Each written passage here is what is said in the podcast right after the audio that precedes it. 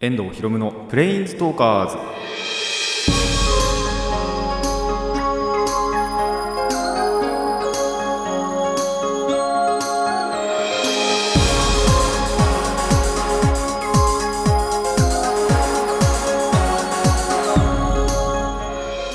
ラジオの前の皆さんこんにちは。遠藤ひろむのプレインズトーカーズパーソナリティの遠藤ひろむです。この番組はアニメゲーム声優が大好きなこの僕遠藤ひろむがマジック・ザ・ギャザリングのプレインズウォーカーがいろいろな次元を旅するがごとくいろいろなジャンルの話をする番組です。まあちょっと前回ねあの忘れ物というか財布を家に忘れてきたことで ちょっと言えなかったプールのお話を先にしたいなと思います。まあ何かっていうとその僕らが行くカラオケのまあ、道の途中にもうプールがあるんですよ、まあ、そのプールも結構小学校中学校ぐらいまではよく行ってたプールなんですけど、まあ、やっぱ高校ぐらいからそこのプールには行かなくなったんですよね。高校そうだよな高校から行ってないような気がする。まあ、プール自体はその他のプールなんかにちょいちょい行ったりはしたんですけどやっぱりそのここ数年は入ってないんですよ。なんで本当にその友達なんかと予定が合えばその友達と一緒に行きたいななんていうことをあのその時に一緒にカラオケ行った友達なんかとも話してたんですけど、まあ、実際やっぱプールって入りたいんですよね。この夏場。暑いじゃないですか。やっぱり。で夏といえばプールなんですよ。僕やっぱ海よりはプール派かなってあのちゃんと深さとかも分かるしあの一定のあと深さじゃないですか。なんでやっぱプールの方が好きなんですけど。まああともう一つ目的があって体力作りをしたいなというのをまあだいぶ前から言ってるとは思うんですけどそれにまあプールがいいよっていうのは聞いてはいたんですよ。でもやっぱりこういう夏場じゃないと近くのプールはないんですね。あの温水プールなんかが本当にその家の近くっていうか市内には確か本当になくってあのスイミングスクールとか入らないと。ないんでそういう点でもやっぱり夏場でねそういう市民プール一番近いプールで使えるのはいいかなっていう感じもしてたんでまあ本当にやっぱりなんだろうなまあ遊ぶっていう目的もやっぱりあるんですけど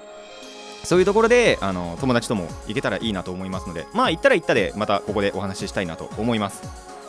よし言えた。前回の分をやっと言うことができたっていう感じなんですけどまあこれでも結構前から思ってたことですけどね。やっぱその体力作りをしようって言った時から水泳もやろうかなとは思ってはいたんでまあそれがまた遊びとね併用できたらいいなと思います。まあもう一つオープニングトークで話そうかなと思ってるのがまあついにねあいつらの時期がやってきましたよ。セミ。これ絶対1年前も同じこと言ってるんですけどやっぱセミが鳴き始めると夏始まったなって感じしますね。本当その外ちょっと出た時にセミの鳴き声本当に1匹2匹ぐらいだけなんですけどそれでもその声が聞こえてきたんであついにやってきたかと。この季節が夏に夏の夜にうなされていく。セミの声によ鳴き声によってうなされていく時期がやってきたんだなというところではありますね。なので皆さんもあのちょっとうるせえと思うかもしれないですけどあのセミにとっては大事な出来事なんで出来事っていうかあの泣き泣くっていうのはねやっぱ大事なことだと思いますのであの温かにね 見守っていただけたら いいなと思います。誰だよお前みたいな感じではありますけど。まあそろそろ始めていきましょう。遠藤ひろむのプレインズトーカーズ。今回もレッツプレインズトーク。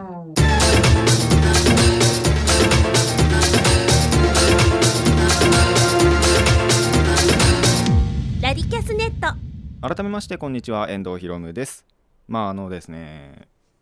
まあこの収録してるところの週末のお話になるんですけどあのーなんだろうななんて言えばいいのかな。そう会社に勤めてる、まあ、社会人の友達が今すごいやっぱ忙しいらしいんですよ。ただそのなんでまあ最近本当に23週間ぐらいもう遊んでないんですけどただその週末にえっとまあ休みが取れるということで久しぶりに集まって遊ぼうということに今なってるんですね。なんでまあそれでまあその暇になったよっていうところを呼びかけに対してまあ3人4人ぐらいもう僕も含めて反応はしててまあ大体このメンバーが集まるんじゃないかなっていうのがなんとなく今出来上がってるんですよ。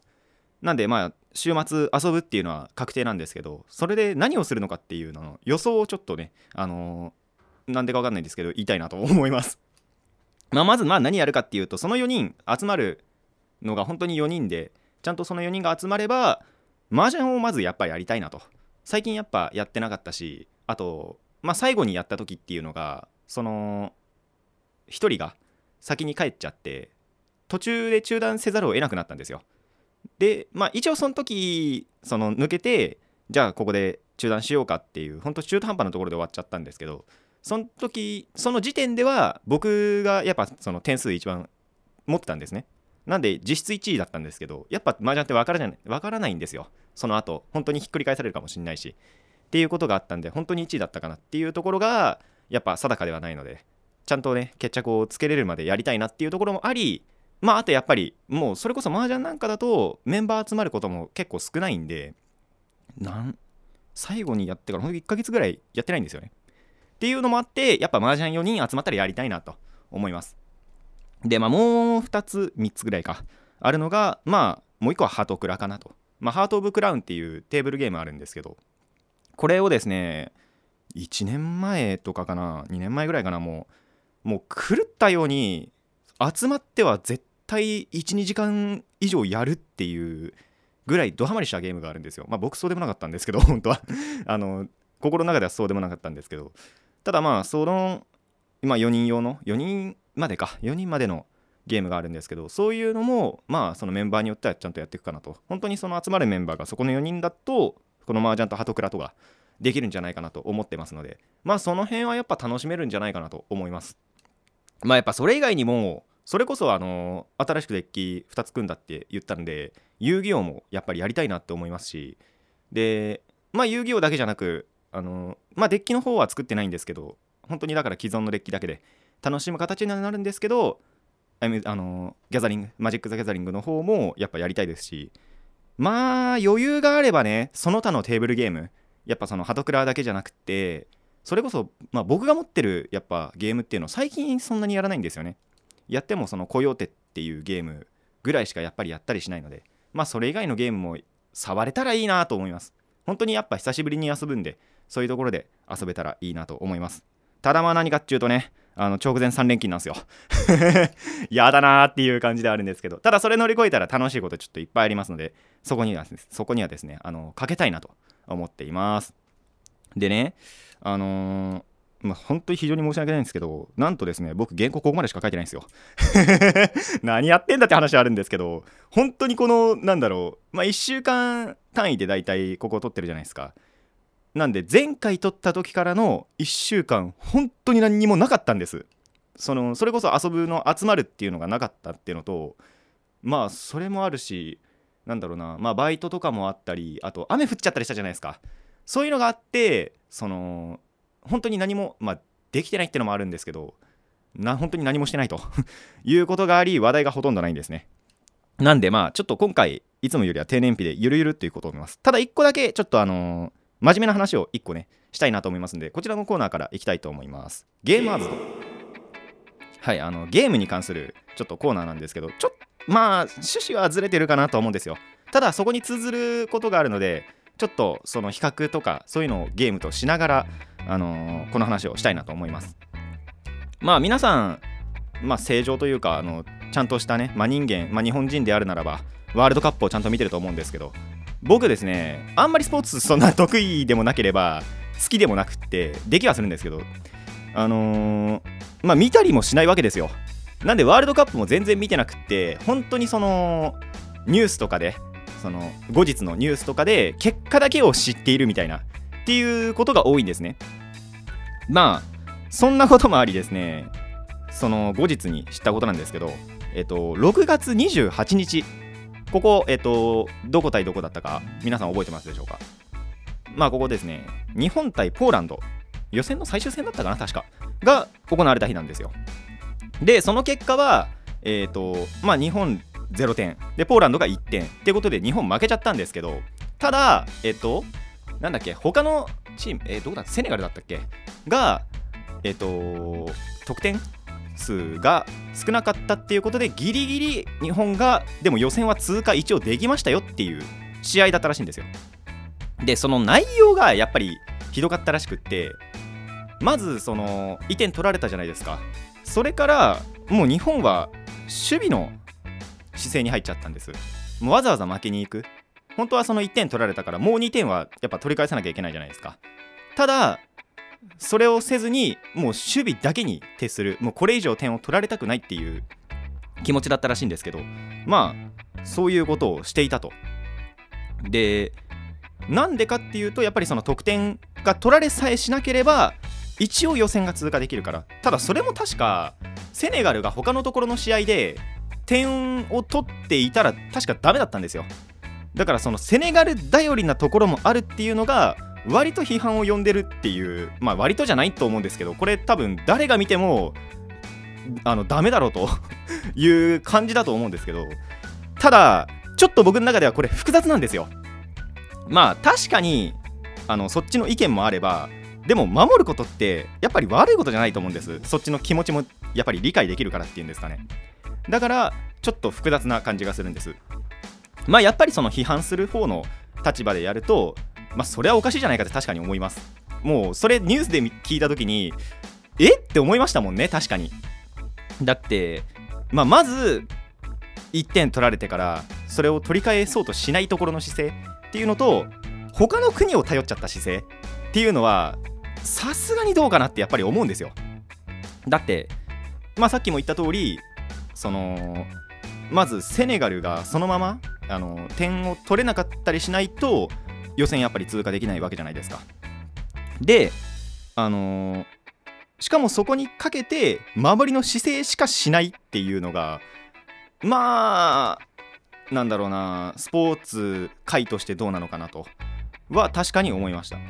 ただ肯定する側の方の目としてはやっぱりこれってゲームでよくあることなんですよ。あのまあ他のところを頼るっていうのはちょっと抜きにするとは思うんですけどまあ、逆に勝っている時であればやっぱり守備の姿勢って取るじゃないですか。それこそ麻雀の話であれば一番点を取ってる時だったらあとは守備をしてれば基本的には負けないわけですよ。まあツモとかされたらそれはどうしようもないんですけどあとはまあ他の人がね他のまあ A 君が B 君から取ってその点数がでかくてその点数が自分の方が下になっちゃったっていう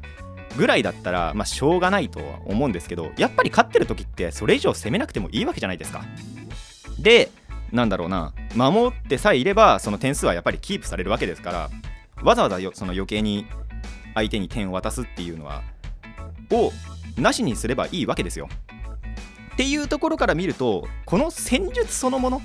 守りに徹してこれ以上点を取らせないっていう行為っていうのもやっぱり肯定できちゃうわけなんですよね。麻雀とかやっててもそうですしあと、まあ、カードゲームでも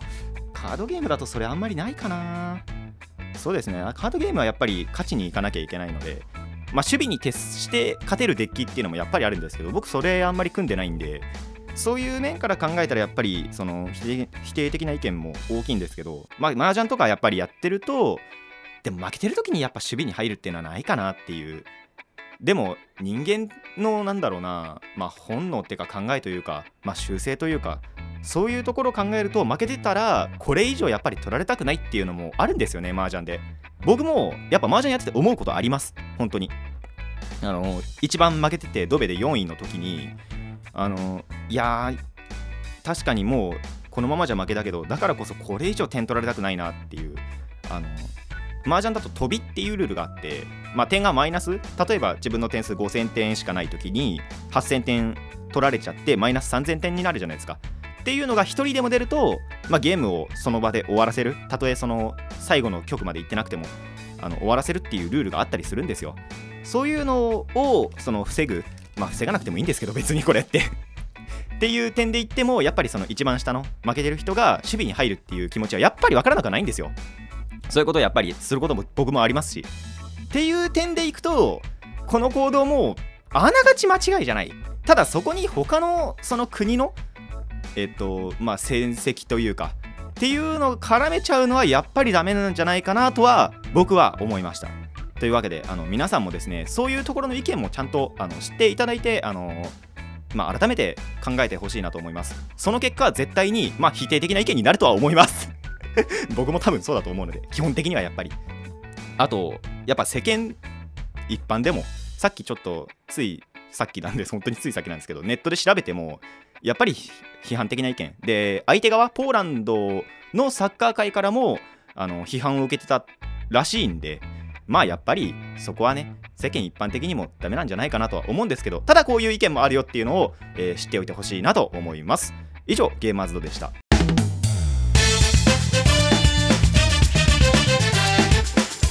遠藤ひろむのプレインズトーカーズ。続いてはこちらです。旅人の休息。はいもう何も原稿書いてないということでねあのテーマフリーというかもう僕が思ったことをねベラベラ喋りたいと思います。まあ思ったことっていうか一応その箇条書きでこんなことを話そうかなっていうのは一応メモしてあるんですよ。あその原稿を作ってないだけで。なんでそれをちょっとフリートーク的なね感じでいつもそんな感じですけどまあ喋っていきたいなと思います。そうだなまずこの話からしようかなと思うのがまあその最近100均のあのコインっていうかメダルそのプラスチック製のメダルを買いたいっていう話を23週ぐらいにわたってお話ししたと思うんですけどまあついに一応買ってみました。えっ、とセリアでパイレーツ金貨というプラスチックの表裏がちゃんとあるあのまあ金貨っていうか本当にプラスチックのコインですね。を買いました。まあ買ってみたらまあパッと見10枚とかって言ったじゃないですか。確か。言ったと思うんですけど実際に数えてみたら15枚あったんですよ。いらねえって思ってね。やっぱこんないらねえなとは思うんですけどまあでも1個あれば十分なんであと予備用とか壊壊れやしないだろうけど まあそういう時の予備用として15個あんのはまあいいかなと。あと14個か1個使うから。まあいいかなと思って。で実際にちょっとまだそのデュエルそのものはしてないんですけどコイントスを使って。でただまあなんだろう練習でっていうのかな。コイントス一応やってみようって思ってやってみたらちょっと軽かったんですよね。あまりにも軽すぎてちょっとあの不安かなっていうところあるんですけどまあ音が鳴らなかったりっていう点でいくならば使えそうではあるのでもうあのお金とねそこのプラスチックコインと、まあ、その場にその財布の中にあったお金とちょっと、まあ、使い分けてその場その時によってそのテーブルの質によって、まあ、変えていこうかなと思います。っていうのが、まあ、まずこの、えっとコインのお話ですね。まあまだまだお話はあるんですけどまあやっぱやっまあどっちにしよう。これにしようかな。あこっちでいっか。そうだな。お話としてちゃんとあるのがスタンプラリーのお話がまだありますね。まあこの時期になると、まあ、夏ぐらい大体あるんですけどプリキュアのスタンプラリーが全国ローソンで開催されるんですよ。なんでそれをまあコンプリートしたいなという話ではあるんですけど。あのーまあプリキュア好きの皆さんもぜひねローソン見かけましたらちゃんとスタンプラリーやってみてください。まあどういう概要かっていうとスタンプをまず4種類そのローソンに行くと大体スタンプがあるんですけどその1店舗に1個ずつあってでそれを4種類まず集めるとステッカー、まあ、シールが1枚もらえますと。でさらにその集まった4つ4種類集まったそのもの台紙でさらに4つ4種類集めるとまたその違うオリジナルのステッカーももらえるというまあこれ、えっと、プリキュアとあとスーパー戦隊の方でも今だとルパンレンジャー対パトレンジャーかもうあの同時でやってるんですけどまあ僕2年ぐらい連続でそのプリキュアの方しかやってないっていうね。まあそこまでそのスーパー戦隊見てもなかったんで。っていうことで、あの全国ローソンで開催されますのであのプリキュア好きの皆さんぜひあの巡ってみてください。でちょっと今回僕縛りを設けたいなと思ってるのがやっぱりその1年前2年前っていうのは電車を使ったりしないとやっぱローソンって秦野市内だけだと確か5店舗ぐらいしかないかったかな。でそれも新しくできたのが去年ぐらいにできたはずなんでそれこそ一昨年なんかはもうすごいいっぱいその電車を使ったんですよ。本厚木秦野からね本厚木行ったりあと、まあ、本厚木今ここの収録所なんでいいんですけどえっと東海大学前行ったりで伊勢原駅行ったりっていうのをやっぱ電車使ってでそこからさらに歩いてもうほんと伊勢原の最後やった時だったかな最後の散歩をした時だったと思うんですけどしかもそこからすごい歩くみたいなっていうこともやったりしてたんでだいぶお金かかっちゃったんですよね。しかも帰りバスだったかな確かその時は。っていうこともあってだいぶお金を使っちゃったりしたんですよ。今回はですねもう行けるところは全部チャリで行ってやろうかなと。それこそリアル冒険日記でねもう平塚行ったり小田原行ったりしてるんですよ僕。まあ足柄も行ったか。行ったりしてるんでこれチャリだけでもいけんじゃないかなみたいな。ちょっと今回ねお金はもう本厚木だけ。この収録の時に来た分だけをはまあしょうがないっていうかついででいけるじゃないですか。なんでここはもうかけてるとしてまあ後のところは全部お金をかけずに行こうかなと思っています。ちょっとそれもちゃんと達成できましたらここでお話ししようかなと思うので、あのー、そこのところはお楽しみにしていてください。そして皆さんもぜひ、あの興味があればスーパー戦隊の方もやってるのでそっちも興味あるという方はあのー、まあどっちもでもいいしどちらかでもいいですし、あのスタンプラリーをやってみてください。っていうのがまあ2つ目の話ですね。でこっからはなんだろうなちょっと願望的なところになるんですけどカラオケしたいなとやっぱり。あのついね前回でお話ししたのかな前々回かな？まああのー、カラオケ友達と行ったっていうお話もしたんですけどまあそれ以降でもやっぱり行きたいなと。もう1週間に2回目に行こうかなって思ったぐらいあのー、カラオケは本当は行きたいんですよ。ただその日確か雨降っちゃったんですよね。行きたいなって思った日が。でそうじゃない日だとやっぱりバイトもあったりっていうことで難しかったりするんであのー、結局いまだにその友達と行った回以降は行っていないところではあるんですけどまあやっぱりその年をね取るにつれて見るアニメとかもやっぱ増えてくるわけじゃないですか。でそうすると前のアニメの曲なんかを歌わなくなるんですよ。だからそのこの前友達と行った時に結構その歌わなくなった古い歌を歌うっていうのをして結構懐かしんだりしてあとそうじゃなくても歌えれまだ歌えるなっていうのがあったんでそういうところちょっと面白かったりしたんですけど。でそれをやると逆にやっぱりその現在の曲っていうのを歌わなくなるんでその辺をまた歌いたいなというのもあってカラオケってやっぱり行きたいなっていう感じではあるんです。まあ週本当週行けたら週1回まあ行けなくても2週に1遍とか行かないと声ちょっとなんだろうな変になっちゃったりもバイト中に感じたりするので。まあそういうところを含めてちょっとカラオケやっぱり行きたいなっていうところではあります。まあそれもやっぱ友達と行こうか1人で行こうかっていうのも悩ましいんですよね。友達と行けるとやっぱりなんだろうな友達と話しながらっていうのもありますし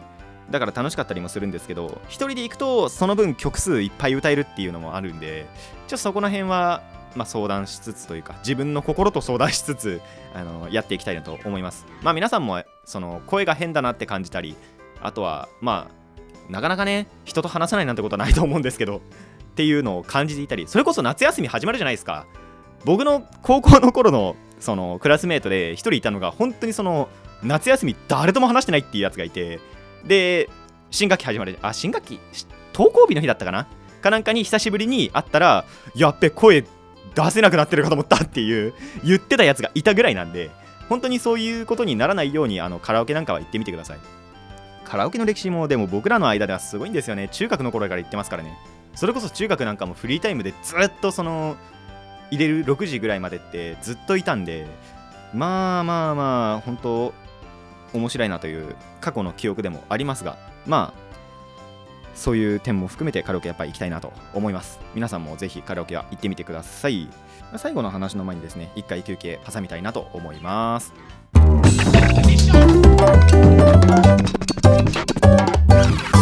さあそれでは後半戦です。そうですねテーブルゲームもさっきも言ったんですけどなかなかねやっぱ最近やる機会もないんですよ。でその友達と話し合ったのが5人ぐらい集まらないとやっぱりテーブルゲームって盛り上がらないなと。結構4人までのゲームもあるんですけどまあテーブルゲームをやるっていう日だったらやっぱり5人欲しいなっていうところであります。まあ麻雀もやっぱりそういうなるとできないんですけどただその他のテーブルゲーム結構これまでやってきてるんですけどそれって5人以上でもできるやっぱゲーム多いんですよ。なんでそういうゲームはやっぱり5人以上でやりたいなって。まあ5人以上でやるとやっぱりそれしかできないっていうのもあるんでそれがトリガーになったりもするんですけど。まあこれまでねやっぱり結構いろいろ買ってきましたし僕の友達なんかもすごいいっぱい買ってるんでそれだけねやっぱハマってる文化であるんですよ。でこの番組自体ももともとねあのデジタルゲームよりもアナログゲーム派な僕って言ってたぐらいなんでそれがねやっぱいつの間にかなくならないようにちゃんとそのまあゲームやっぱ全般僕デジタルゲームもやっぱり好きなんですけどアナログの、まあ、テーブルゲームの方もですねまたまたやれたらいいなと思います。あそうあの皆さんもぜひテーブルゲームやってみてください。この気持ちわかると思うんですよやっぱり。やってないとやりたくなるっていう。デジタルゲームってやっぱいつでもできるじゃないですか。じゃない分やっぱそうなんですね。ちゃんと手で触れてのゲームっていうのが恋しくなるわけですよ。それこそもう何年も何年はないですけど何ヶ月とかやってないと。本当に何ヶ月やってないんですよね。それこそ最後にやったのは、まあ、マジックメイズなんかはやったと思うんですけど、まあ、マジックメイズっていうゲームがあるんですけどそれをやったのと、まあ、それこそ4人集まった時にはハート・オブ・クラウンやったりとかっていうのはぐらいしか本当にないんでまあもっともっと他のゲームもやりたいなとは思います。あナショナルエコノミーなんかもやったかな。あんまり覚えてないんだよな。まあそんなところですねやっぱりテーブルゲームは。まあそろそろちょっとお話も最後にしようかなと。そろそろだれそうなんではい最後にしようと思うんですけど。えーと9月あ最後じゃねえ。もう2つあるわ。もう2つちょっとお話聞いてください。まずえっと海の日。もう投稿されてからはこれがアップされてからはもう数日後の話だと思うんですけど1日後2日後ぐらいの話だと思うんですけど、えー、海の日にですねまあ僕らが出たこともある、えー、サマーシアターというのがあるんですね。秦野市の文化会館で行われるんですけどまあそこにはえっと中学校も3つ中学校出てあと高校も2つ出てでその高校の時に僕演劇部だったんでそれに出てたんですよ。で中学の頃もその友達が入ってたりしたんで劇見に行くだけっていうのはあったんですけどまあそこで劇が行われるんですね。演劇部のとかの。でまあやっぱり見に行きたいなっていうところはあるんですよ。ただ何がそのやばいかっていうと僕のその高校の演劇部僕が卒業してから結構部員減ったらしくってで去年だったかな？そう去年度は3年生がいたのはいいんですけどただ3年生ってやっぱ受験とかがあって引退するじゃないですか。で2年生がいなくて1年生が1人しかいなかったんですその時。で部員数が少ないっていう話多分もしかしたらこれも1年前ぐらいにしたと思うんですけど。ただそこからまたあのー、入ってくれたのかなっていう部員が。それによってはやっぱそのサマーシアターなんかも出れないわけじゃないですか。で確認してないんですよまだ。あのー、そや子が出るかどうか。その僕の母校が出るかどうかがまだ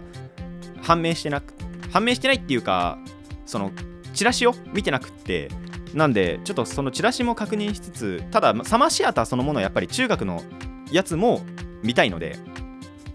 なんであのサマーシアターはちゃんと行きたいなと思います。でサマーシアターの方はやっぱりこのまあ感想なんかはまたそれこそ次回にお話しすると思うんですけどまあそれも見たいなっていうのが一つとでもう一つこれで最後にしたいと思います。えっ、ー、と9月の24日に東京ドームでですねキングスーパーライブというのが行われるんですよ。でこれまでやっぱそのライブって僕行ったことがなくって今回のこれちょっと行きたいかなって思うんですね。まあ理由としてはそれこそそのレジェンドたちが復活したから。確か去年一昨年だったかな。去年一昨年ぐらいでそのまあ僕の好きな人は確かに出てるんですけど好きなっていうかその好きな声優さんとかが出てはいるんですけどただ一番好きな人っていうのが出なかったんですよ。なんで結構そのライブそのものをパスしてたんですけど今回復活すると。いうことでですねまあその僕の好きな声優さんの堀江由衣さんが復活したりあと他の人もすごいいっぱい出て、まあ、海外公演はさすがに行かないんですけどただ史上初のその海外ライブも行われるということで結構大々的にライブがあるので今回のこれちょっと参加してみようかなってすごい今考えてます。で今ちょうどそのチケットの最速予約みたいなのが始まってるんですけどまだ予約してないんですよ。でやっぱ値段見ると1万円ぐらいするんですね。東京ドームだしっていうのも多分あると思うんですけどやっぱ顔ぶれっていうかその出演者もすごいですし。なんでただ1万円高いなとは思うんですけどやっぱそれ以上の価値があるのかなっていうまあ絶対あると思うんですよやっぱりね。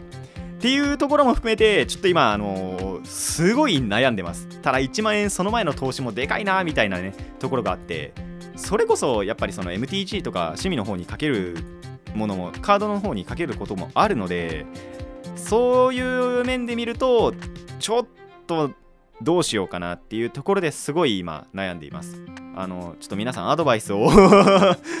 こういう時のアドバイスくれたら欲しいなとは思うんですけど。まあそこもです。そこはまあでも仮に見ると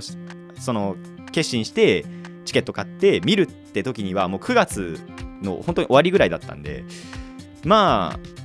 その時にちゃんと見ていたらあのそのレポートというか感想というか言いたいなと思います。なんであのまあここは本当に願望の。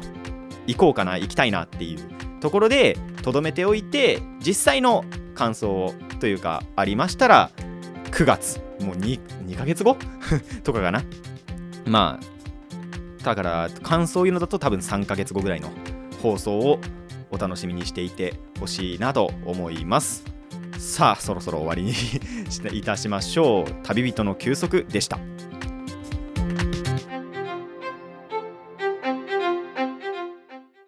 遠藤ひろむのプレインズトーカーズ。そろそろお別れの時間になってまいりました。何がびっくりしたってこれ30分かかったんですよね。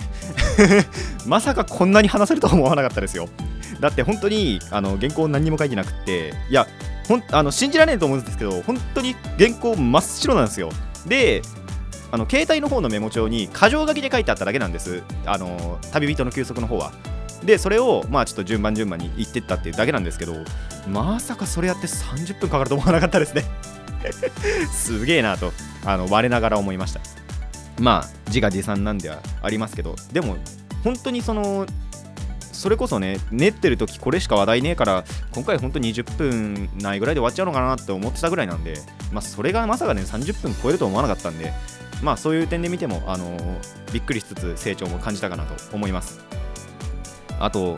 まあそうもう一個 本当は話あったなと思ったんですけどそれはまあちょっとそのなんだろうな今週っていうか出た時に買おうかなって思ってるものではないのであのバイト代が入ってからちょっと改めて買いたいなっていうところではありますのでちょそれは買ってからでいいかなって思います。まあそこの話もまた次回か次次回くらいのものをあのお楽しみにしていてください。まあそれ以上にですね僕はあのー週末がちょっと楽しみでしょうがないのでとっとと3連勤を終わらせて あのー週末というかあの友達との遊びに備えたいなと思っています。もう本当にね、あのー遊戯王もできると思いますしマジックもできると思いますしまあま本当に麻雀とかハトクラとかのテーブルゲームなんかもあのやりたいところではありますので久しぶりのねあの手で積んだり手でそのカードを触るという感覚をですねあの噛みしめたいなと思います。まあギャザリングとかの方はですねたまにやっぱやったりはするんですよね。っていうところであるんですけど、まあ、友達が触ってなかったりもするし、まあ、遊戯王の方はそれこそ新しいデッキを組んだりしたのででそれのまあもう触りはしたんですよ一応。まあそれは話したかな。それは話したと思うんですけどただその忙しくなったっていう友達が忙しくなってから組んだものなのでその友達とはやってないまだっていうところの、まあ、デビュー戦にしたいなと思っています。まあこの週末もね楽しめたらいいなと思います。もうそれこそ3連勤の後には2日連続で遊ぶのかなっていうところでもあの、まあ、忙しい友達は1日そのうちの片方しか遊べないっていうことだと思うんですけどまあまた他のその違う友達ともう1日遊ぶんじゃないかなっていうところでもありますのでその2日間どっちもねあのそれぞれの楽しみ方をしたいなと思います。皆さんもねあの週末はぜひ休みの日は、ねまあ、週末はっていうか休みの日はっていうところですね。あのー友達と遊ぶなりなんなりして楽しんでみてください。それではそろそろここまでといたしましょう。遠藤ひろむのプレインズトーカーズ。ここまでのお相手は遠藤ひろむでした。また次回もレッツプレインズトーク